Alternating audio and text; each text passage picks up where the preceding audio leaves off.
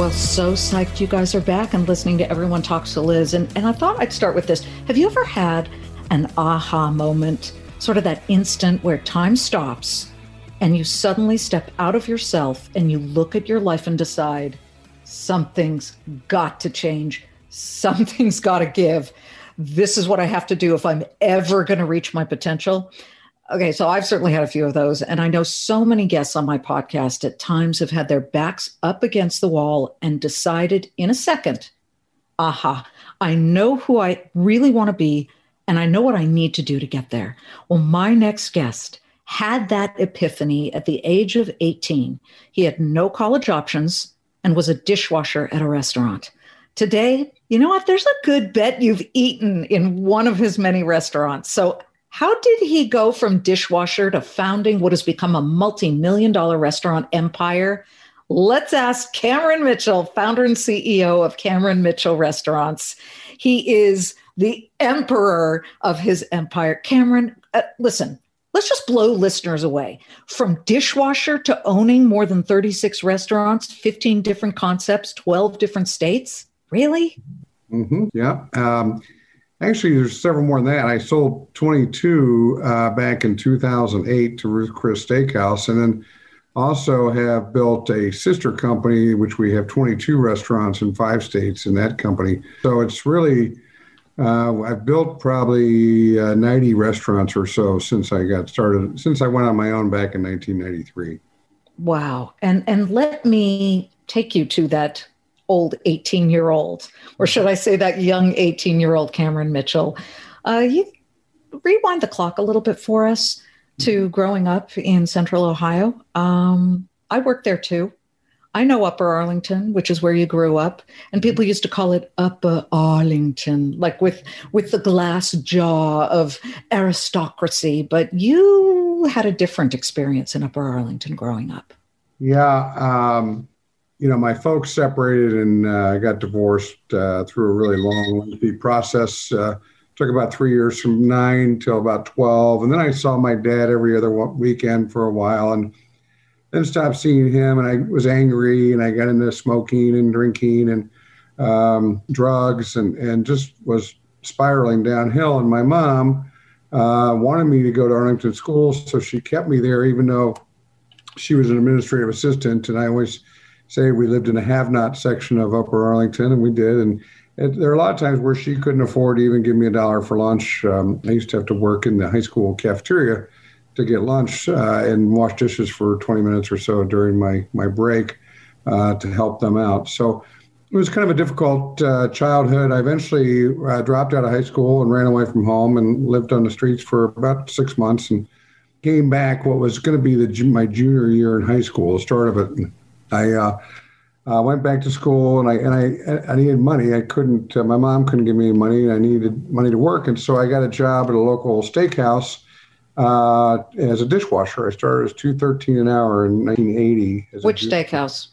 It was Hyde. Uh, it was um, Cork and Cleaver on Old Henderson Road up oh, there. Oh, sure, sure. Yeah, so, which is now Hyde Park. But anyways, and I was just working for beer money in high school and um, I had the harebrained idea to run for senior class president at the end of my junior year. So I ran for senior class president, gave a speech, great speech, and and I won. And um, but in high school, I didn't. I always say I had the can do, I didn't have the will do, and so.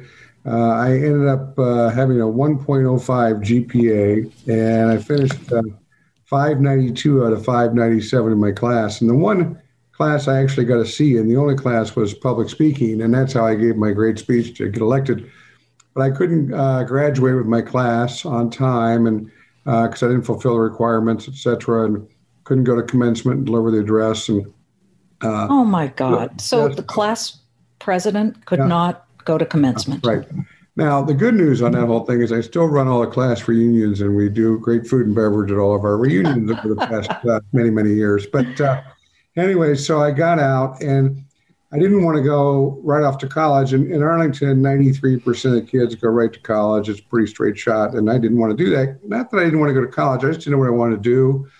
And I was just struggling, living at home with mom, working for beer money, and um, opened up uh, Max and right there on Kenny and Henderson, which you know, uh, 1981. uh, December of 1981, right after I graduated and and got out of summer school and all that. And uh, you know, I was just uh, I got suspended for three days for being late too many times, and uh, was the laziest guy in the kitchen, and, and it was just you know I was just struggling uh, hard. And one day I, I got uh, I got suspended for three days. I was on probation for 30 days after that, and a little over a week later, after I came back from my suspension, it was a Friday afternoon, and I was working as a double shift that day as AM cook and a PM host, and uh, it was during shift change. Back in those days, that restaurant was really busy. It would not be uncommon for it to do a thousand guests on a okay. L- let me let our listeners know. Max and Erma's is it's really a great restaurant. It's very similar to TGI Fridays with the vibe, right. but it's more family. I, I, can't explain it. We went there all the time when I worked at Channel Six in Columbus, right. Ohio. So it, a bit, very busy restaurant. So it was at four o'clock in the afternoon. Shift change. The AM uh, crew was leaving. The PM crew was coming on. Um, the restaurant was half full already. The bar was packed with happy hour. Uh, it was pandemonium in the kitchen. The managers were barking orders out, and and employees were trying to get food before their shift started, and and and we were already half full. And and I just remember I had that epiphany right then and there. I looked. I was working the grill station, getting ready to leave and go home and change, and come back as a host, and I uh, looked across the kitchen, time froze, and I uh, had this moment of clarity. I said, This is what I want to do the rest of my life. It was clear as a bell to me. I knew that I love this business, and this is what I'm going to do. So I, I worked my double shift that day. I uh, came home that night uh, about midnight, and I wrote out my goals. I said I was going to go to the Culinary Institute of America in Hyde Park, New York. I'd heard about that as the Harvard of culinary schools, and I was going to uh, graduate from there, become executive chef at 23. So five years later, that was my five-year plan. Uh, general manager at 24, regional at 26, vice president of operations at 30, and president of a restaurant company by the time I was 35. Did you do it? Oh yeah, but I wait. Okay, stop there. Yeah. You wrote this down. What on a yellow legal pad? Something yeah, like that. Piece paper at home, and I woke how how important was that actual activity, that move? Because oddly, I did the same thing. Back in the day, I said, okay, in a year, I better get a job in local news as at least a weekend reporter or something and then i but you know in 5 years i want to be in a top 30 market and then and then i need to be at the network in such and such years i didn't hit all of my metrics when it came to the timing of it mm-hmm. uh, but just by writing it down, it's almost like I opened a door. Is that how you felt?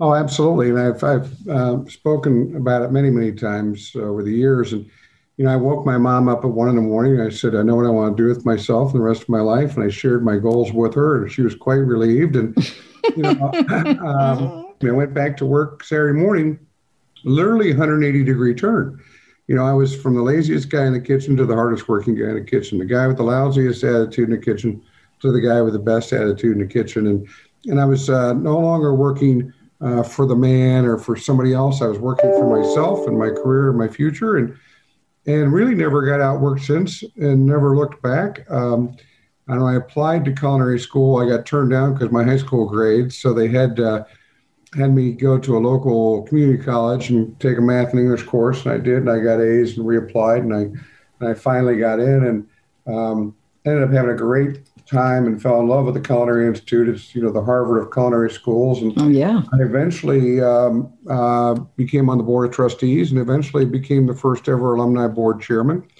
uh, and uh, led that school for a number of years, and, and a great relationship there. Let's let our listeners know the name people would recognize is Ocean Prime. Mm-hmm. That, of course, is your crown jewel of your restaurants. And talk about where you, I mean, Beverly Hills, my hometown, Cameron. yeah, we're uh, Beverly Hills, uh, New York City, Manhattan, Boston, DC, you know, Florida, Texas, Chicago, you know, Ohio, uh, Colorado, Denver, Scottsdale. Um, and we've got several more in development currently. So I say that opening your first restaurant is a live by the sword, die by the sword type of experience. Mm-hmm. And I know from personal close experience, I had a brother in law who opened a restaurant in LA and it started off great. He got a lot of attention. The whole thing just went down the toilet. It was 24 7. You know, it was impossible. And I, need to know your first experience when you finally got the money to open your first restaurant that you owned. Well, that story itself, I went 14 months uh, without a paycheck to get my first restaurant open. And Wow. You know, finally, I you know I prepared for that. I was 29 or 30. I guess I just turned 30 when I opened my first restaurant, and I'd run a small group of six restaurants after I graduated culinary school in my early my mid 20s, and and you know I'd been in the business then for now 12 years at that point, and really kind of steered my whole career towards that, wanting to be president of a restaurant company. And the most important thing I did um, in the very beginning, I, will never forget it. My one bedroom apartment. I'm uh, before I started looking for a location or anything else, I wrote out our company culture and values, and and and I spent about 30 days. I had you know uh, uh, poster boards all over the walls, and you know books everywhere, and wadded up pieces of papers and renderings and scratches, and and wrote out this company culture um, that and and about what kind of company I wanted to build and those values, and and then set about the course of building a restaurant company based on that culture and values. Um, and I've been doing that ever since now for about 28 years, and it hasn't changed. It hasn't changed. But for people listening right now thinking, A, we are still making it through this pandemic. Mm-hmm. Some of them may be restaurant owners, some of them may have lost their restaurant. We know that hundreds upon hundreds of single owned individual restaurants have gone under. It's been a horrific time. Talk about the really difficult moments we can sit here and talk about how great everything is now, but mm-hmm. do you remember times? Can you speak of something specific where you thought, "I'm, I'm, I'm hanging by a thread"? Yeah, we like to call those near-death experiences, and I've had a number of them along the way. There's uh, uh, no doubt about it, and I've used that uh, that that experience. Uh, that was very helpful to get me through COVID. Now, when uh, we had near-death experience with COVID, it was horrific there in the beginning. You know, we we closed all of our restaurants in a matter of four days and went from 325 million a year in revenue to zero in four mm. days. It was just brutal. But uh, you know, I, one that comes to mind other than COVID this year, which everybody knows about, but uh, on 9/11 when 9/11 hit, I had uh, three restaurants scheduled to open in the next 45 days, and you know, we had nobody in our dining rooms. It was a tragedy. We said America there, the attack, and you know, on 9/11 was tragic, uh, but I remember going to work on 912. You know, what are we going to do? You know, we had no money. Uh, we had three restaurants getting ready to open. There's, you know, nobody's flying. The, the airlines are shut down, and and America basically got shut down. And you know, we had to figure out a way through that too. And and uh, a number of times over the years, I've had to call friends on Thursday night to, to make payroll on Friday. You know, um, but um, you know, there's there's you know uh, been a lot of those difficult times over the years. I, I, remember my bank came to me in 2004 and announced that uh, our credit cards had been hacked into. We were one of the very first companies that ever had our credit cards hacked into, and, and the original uh, deal was going to be $25 million in penalties and fines to us. And, you know, we had done nothing wrong, but, um, and finally we were able to, to work our way out of that. And I ended up paying about a million six, but mm. I was relieved that day when I realized it was only a million six because I knew um, it wasn't a fatal blow. We were going to be able to handle that. And the bank lent us the money and we paid it off over a few years. But uh, so there's been a lot of those throughout the, you know, no entrepreneur, every entrepreneur has to go through that. You just not, it's never smooth sailing. But I, I live by, you know, failure is not an option. It's just, uh, you know, I fear failure all the time, uh, but I also know in my heart it's not an option. You know, I'm a true entrepreneur in a truest sense of the word, where you know you figure out a way. You know, whether it be around, dig through it, change course, whatever the case may be. But there's always a solution somewhere. You just need to look hard enough for it and work hard enough for it. So well, in the beginning, um, when you were growing this chain, mm-hmm. what would you say to yourself? Did you have a mantra on a loop tape in your mind. I like to hear these from entrepreneurs. You know, you I remember Steven Spielberg said that when he was shooting Jaws, he was way over budget and he was terrified to tell the studio. This was his first big picture. He was in his 20s. Mm-hmm. And he said he was literally sick to his stomach at night. Mm-hmm. And he resorted to putting talismans under the pillow. Somebody said, "Oh, you know, this will this this will bring you good luck." But mm-hmm. in his mind, he kept saying, "I've got to get through this. I've got to get through this." Mm-hmm.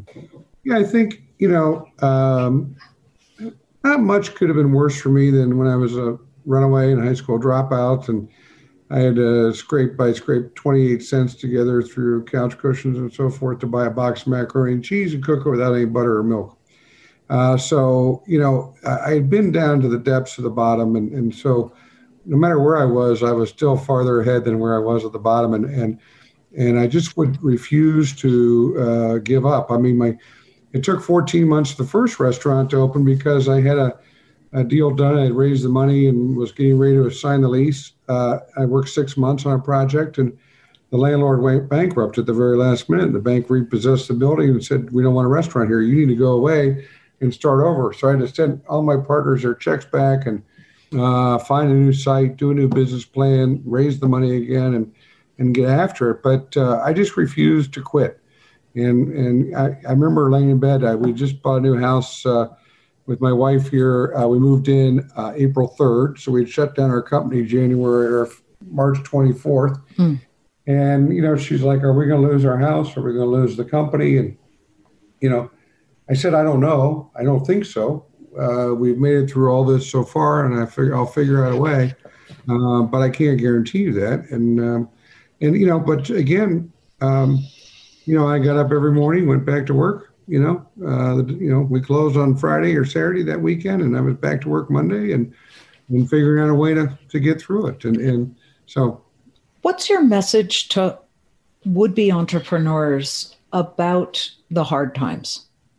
Uh, you know, I tell people, everybody, that it's the hardest thing I've ever done. It, it's it's it's continually full of challenges. You know, our, our, being an entrepreneur is not for the faint of heart uh, by any means. And you know, you remember that old uh, uh, doll or blow up thing, and as a kid, you could punch it and knock it down, it would pop back up. You know, Weebles. Called, yeah. Weebles wobble, but they don't fall down. And that's the analogy I use about me. I, you know, you could punch me down um, but I'm going to get back up and get right back up, and yes, sir, may have another, and uh, we'll figure it out. So um, it, it's it's amazing that a lot of people don't realize that when they get into being an entrepreneur, they don't understand the sacrifice that they're going to have to make, um, really just to make it happen. And uh, in the early days, you know, when our first son was born, um, I would come home at you know, I'd get up at leave at eight, uh, you know, or exercise and leave at eight, eight thirty, and I'd come home for dinner, uh, see my son, and go to bed and say hi to my wife, and go back to work at seven, seven thirty for an hour, and go back to work till midnight, and do it every day, and including Sundays. You know, so um, you, you have to prepare. If it was easy, I like to say, if it was easy, everybody would do it. And you know, I call it the ticket window of life. What are you willing to pay?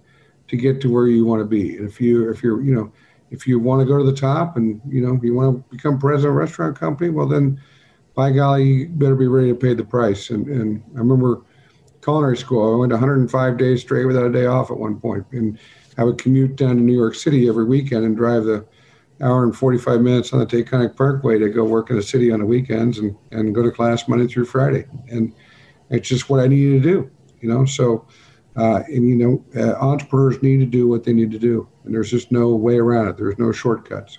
This is Everyone Talks to Liz, and we'll be right back. We're driven by the search for better, but when it comes to hiring, the best way to search for a candidate isn't to search at all. Don't search, match with Indeed. If you need to hire, you need Indeed. Indeed is your matching and hiring platform with over 350 million global monthly visitors, according to Indeed data, and a matching engine that helps you find quality candidates fast. Ditch the busy work. Use Indeed for scheduling, screening, and messaging so you can connect with candidates candidates faster. Join more than 3.5 million businesses worldwide that use Indeed to hire great talent fast. And listeners of this show will get a $75 sponsored job credit to get your jobs more visibility at Indeed.com slash Claman. Just go to Indeed.com slash Claman right now and support our show by saying you heard about Indeed on this podcast. Indeed.com slash Claman. Terms and conditions apply. Need to hire? You need Indeed. I hear from a lot of entrepreneurs, oh, it's so hard to find great employees. Mm-hmm. You have a very interesting philosophy when it comes to your team members, even mm-hmm. down to what you used to be, the dishwashers. Mm-hmm. mm-hmm. And everyone always says that when you're running any kind of retail, whether it's a restaurant or a store, the customer is always right. Mm-hmm. You say what? Yeah, I don't believe in that. I actually um, I look at it as a triangular relationship. Our associates come first. Uh, that's what we call our employees. We have uh, we used to have 4,500 pre-COVID. We're down about 3,500, 3,800 now. But uh, um, those um, those people are the lifeblood of our business, and so uh, they're the most important aspect of our business. So I look at it as a triangular relationship. You know, I think I take care of our people. If we take care of our people, our people will take care of our guests, and our guests will take care of our company. So I actually say we don't even have a direct relationship with a guest. We have a direct relationship with the people we serve and uh, who work uh, with us and, and spend their time with us. And they, they know they're the most important to us. And, and they in turn care about us. And so they, they in turn want to take great care of our guests. And, uh, you know, we have, um, uh, we're one of the top restaurant companies in the country in terms of uh, percent of profitability and same store sales gains every year uh, because of the way we have some of the industry lowest turnover of our people um, because of the way we take care of them. Uh, and just a couple simple of examples of that is, you know, we're closed major holidays, all major holidays, because I want our people to be with their families and so forth. Where we could make a lot more money if we were open on some of these major holidays. But yeah, you could. It's just not the most important thing to us. And you know, when I sold, I sold uh, our 22 restaurants in 08 to uh, Ruth's Chris for 92 million dollars. I gave five percent of that, 4.6 million, to our team, to our management teams every manager in the company got a share of that money along the way, even the ones of the restaurants we sold, uh, to say thank you. Uh, and, you know, I didn't have to do that. You know, I could have taken that $5 million for myself, uh, but I wanted to give it to our people. So it's those kind of things. And, and you know, we have hundreds of CMR marriages, Cameron Mitchell restaurants, that's our oh, oh, really? Uh, marriages, uh, babies. We have uh, a number of families, siblings working together, husbands and wives working together in a company, and and you know it's a true family affair. We you know we care for our people. We raised a bunch of money here right after the COVID broke out to take care of our people, and um, it's just uh, uh, they don't forget that, and and and they want to take care of us, and so uh, because of the way we take care of them, so. We have a little motto in our company, uh, and it's title of my book called "Yes is the Answer." What's the question? you know, we we don't uh, we don't say no. I mean, if you want time off, yes. You know, uh, you know, can I do this? Yes. Can I? You know, whatever. We we want to take care of our people, and that also translates to our guests. Yes is the answer with our guests too. You know, you can't come into our restaurants and you know, uh, can I get something different? Yeah. Well, yes, sure you can. If we can do it, we'll do it. And and so that's that methodology, that kind of culture and values. Um, you know, uh, we define ourselves as great people delivering genuine hospitality, and that's so easily define these cultural pillars of our organization. It's we all know great people in our lives. Delivering means someone's uh, receiving. Genuine uh, means from the heart and hospitality, treating guests and people like we treat people in our homes. So that's how we treat everybody. And it sounds like yes is the answer. What is the question? Uh, and your philosophy about how that should be when you run a business could translate to anybody's business. Absolutely. Absolutely. And, and, you know, I've gotten hundreds of letters over the years of uh, people who have left our company to either start their own restaurant or go in, in, in, in, in whatever they were endeavors they were working towards and have written me back and said, you know, listen, I've used your culture and philosophy and values and yeah. my new, you know, business or whatever. And I can't thank you enough for instilling that in me and sharing that with me and you know on and on and on well it shocked me once okay i'm going to totally call out somebody here the company here but i whiskey in Vail i love it and we love sushi. So, you know, you go to Matsuhisa Nobu, right? Mm-hmm, mm-hmm. I said, why are we even going here? I went there and, you know, typical Californian, you're like, can I have the, the chicken salad without the chicken and without the salad? Okay. Mm-hmm. You know, we always have to special order, especially Jews. I'm Jewish, you know, everything has to be changed. You know, mm-hmm. it's so stupid. But I said, can I have the spicy tuna roll? Do you have brown rice? No okay, that's weird, but okay, fine, I'll do white rice. But can I have spicy tuna with some avocado? No, no special orders. Yeah. Like, you guys ain't that great. Okay. There are other options. But you know, I thought to myself, that's that's not a great way to run a business. Right. Oh, it drives me nuts. But that that seems to be the thing that, that can translate to any any type of business where you say, you know what, we'll figure it out. We'll help. We'll try our best and make it work for you. Yes is the answer. What is your question? Right. Cameron, what do you want to leave us with? Because again, we have a lot of people right now who dream of starting their own business. And sometimes, you know, Shakespeare said it's an ill wind that blows no good, meaning mm-hmm. there's always something that comes good out of something horrible, or if it, nothing good comes out of it, it really is a, an ill wind. Mm-hmm. And what we found with COVID is that people who lost their jobs are like, well, it's now or never. I, I could do something here that I've always dreamed of doing. What's your message to them?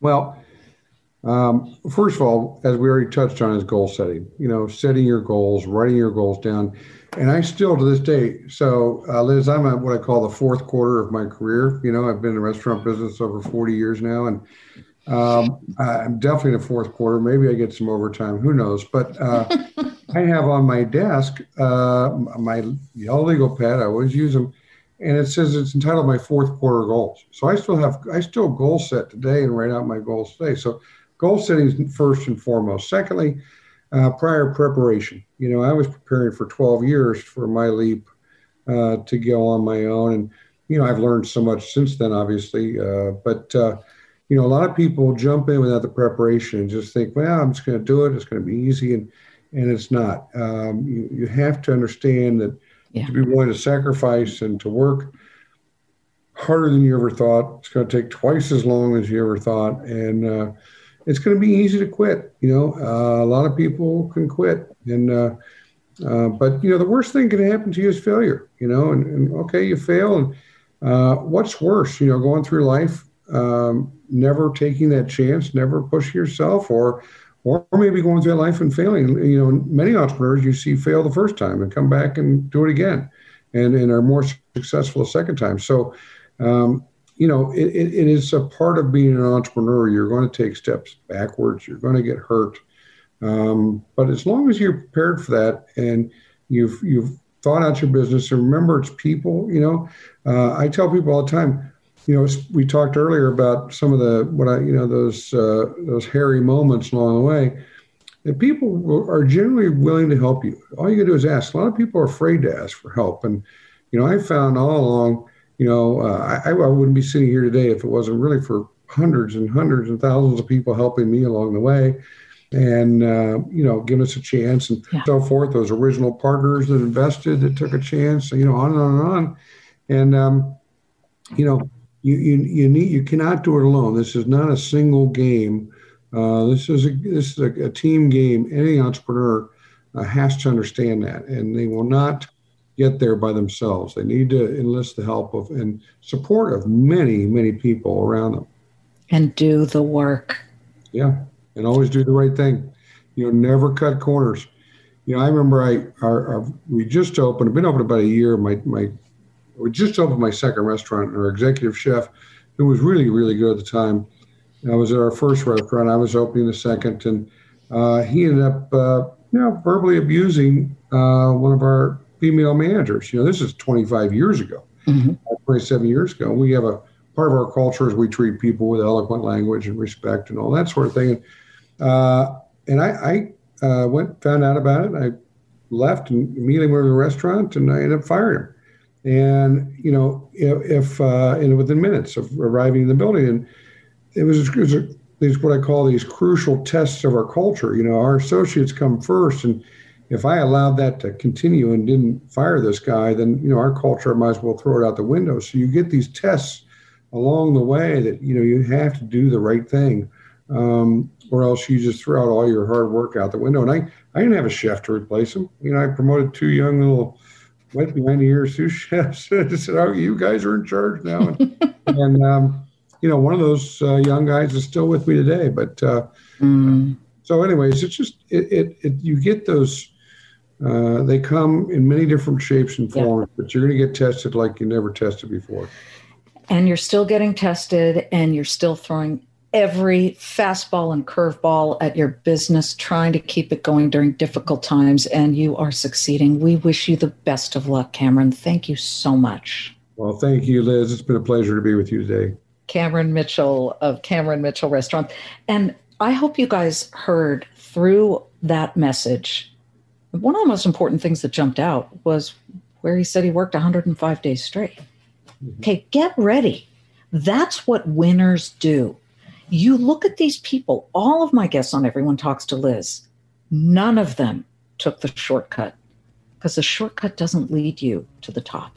So uh, Cameron really eloquently puts it all together. And um, and once you get that money, or even if you're trying to grow it or build it, come watch me 3 p.m. Eastern on the Fox Business Network, the Claman Countdown, the all important final hour of trade. I'll see you guys next time.